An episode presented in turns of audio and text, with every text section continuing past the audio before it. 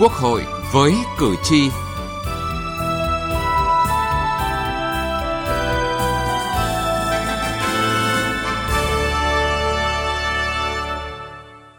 Thưa quý vị và các bạn, dự thảo luật kinh doanh bất động sản sửa đổi là dự án luật quan trọng được cử tri và nhân dân các doanh nghiệp kinh doanh bất động sản rất quan tâm. Dự án luật đã được Quốc hội thảo luận tại kỳ họp thứ 5 Quốc hội khóa 15.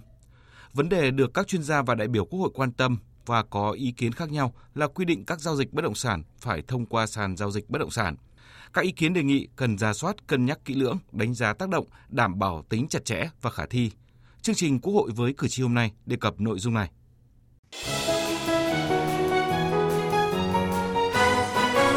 Cử tri lên tiếng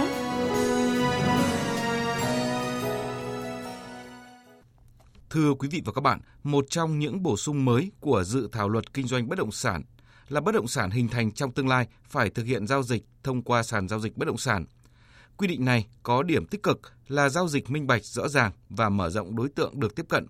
Tuy nhiên, nhiều chuyên gia và cử tri đặt vấn đề là tình trạng chất lượng sàn giao dịch bất động sản Quy định bắt buộc kinh doanh bất động sản qua sàn đã từng được đưa vào luật kinh doanh bất động sản từ năm 2006 Tuy nhiên, 8 năm sau đó, quy định này đã bị loại bỏ trong luật kinh doanh bất động sản năm 2014. Thực tế, những mặt tích cực mà sàn giao dịch bất động sản đã làm được trên thị trường trong thời gian qua là không thể phủ nhận. Song quy định về việc liệu có nên bắt buộc giao dịch bất động sản qua sàn hay không vẫn còn gây nhiều tranh cãi.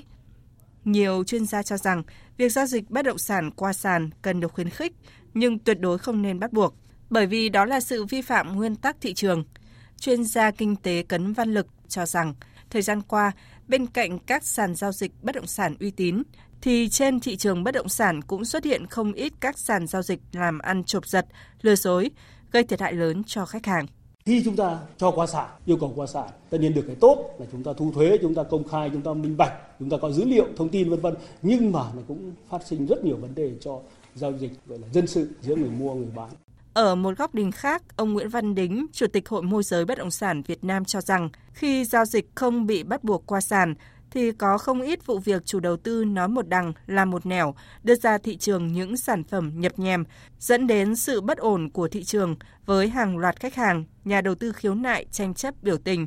Mặt khác, hầu hết dự án hiện nay thường không trực tiếp bán hàng, thay vào đó giao dịch mua bán nhà đất, đặc biệt là loại hình sản phẩm nhà ở hình thành trong tương lai, vẫn thực hiện qua sàn giao dịch độc lập hoặc qua sàn riêng do chủ đầu tư lập nhằm tiếp cận người mua nhà. Ông Nguyễn Văn Đính nhấn mạnh. Có thể cái đề xuất này động chạm đến các cái nhóm đối tượng khác như các nhà phát triển hoặc có thể làm tăng một số những cái phí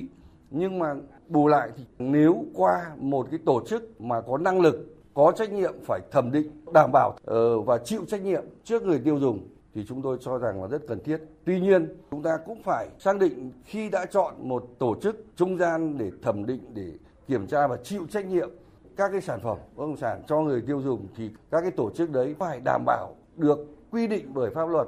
Theo ông Nguyễn Vũ Cao, Chủ tịch công ty bất động sản Khang Len,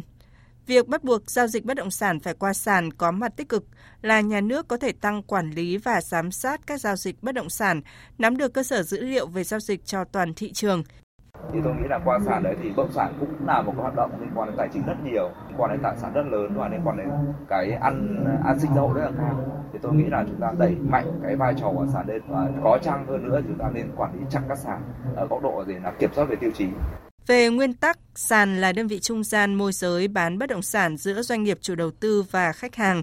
Các sàn giao dịch cần hoạt động chuyên nghiệp, nắm rõ về pháp lý dự án, đảm bảo quá trình mua bán giữa người dân và chủ đầu tư diễn ra đúng quy định, loại trừ được hết các rủi ro cho người mua. Theo luật sư Nguyễn Văn Huy, đoàn luật sư thành phố Hồ Chí Minh, trên thực tế vẫn tồn tại không ít các sàn giao dịch kém năng lực, lừa đảo khách hàng để trục lợi. Do đó, các cơ quan quản lý nhà nước cần có giải pháp chấn chỉnh kịp thời các sàn giao dịch không đúng chuẩn để bảo vệ quyền lợi của khách hàng.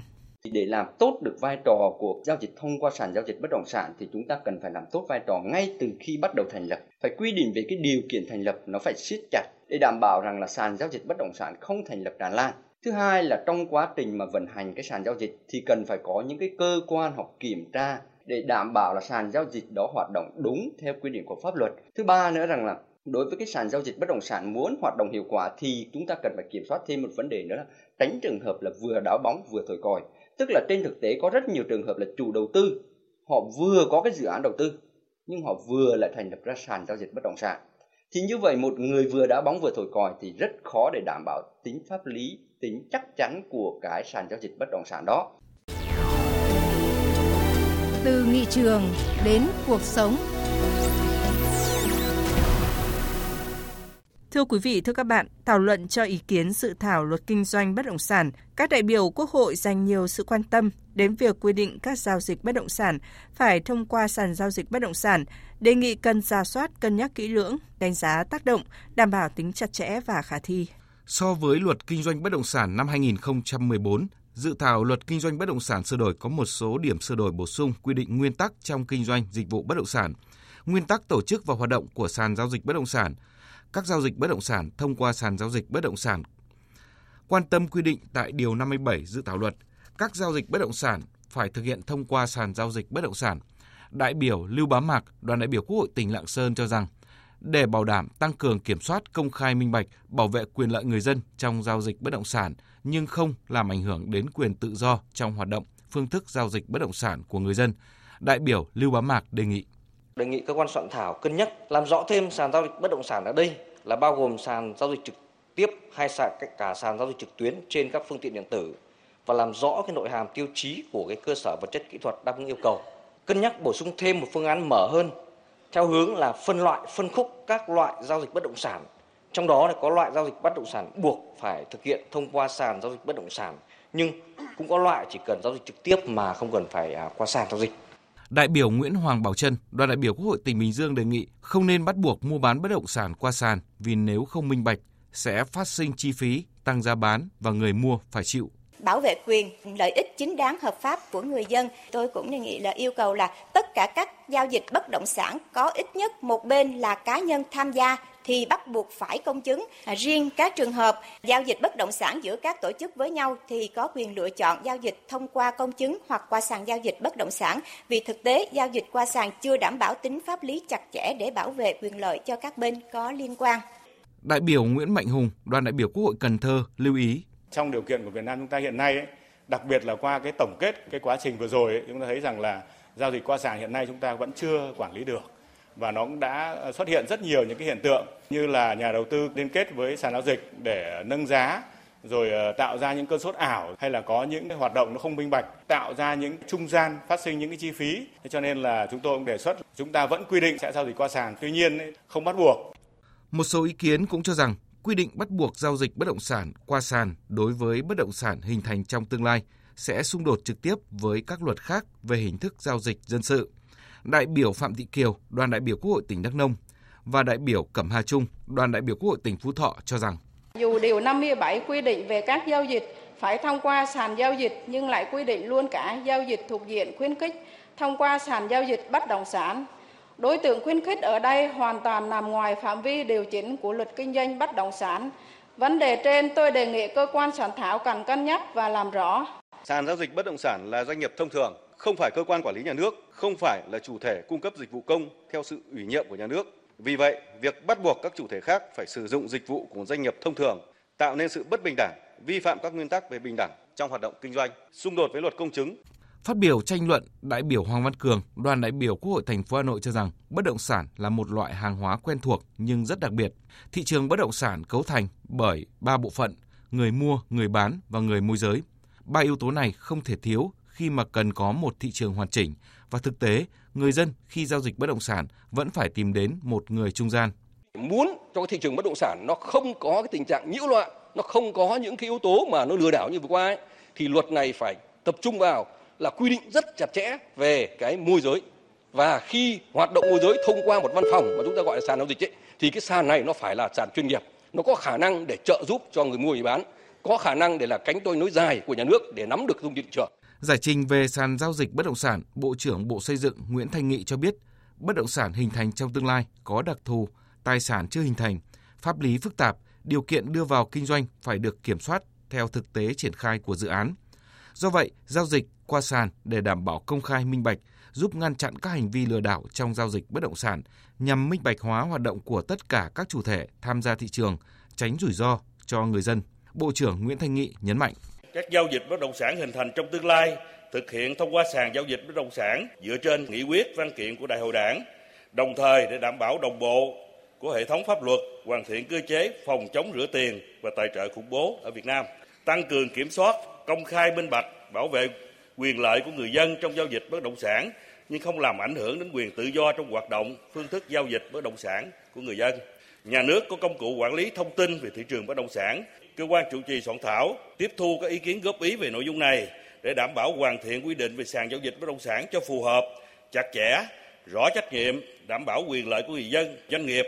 Các đại biểu Quốc hội đề nghị ra soát quy định rõ trách nhiệm của chủ đầu tư dự án kinh doanh bất động sản, điều kiện chuyển nhượng dự án bất động sản, thanh toán, bảo lãnh trong mua bán nhà ở, công trình xây dựng hình thành trong tương lai,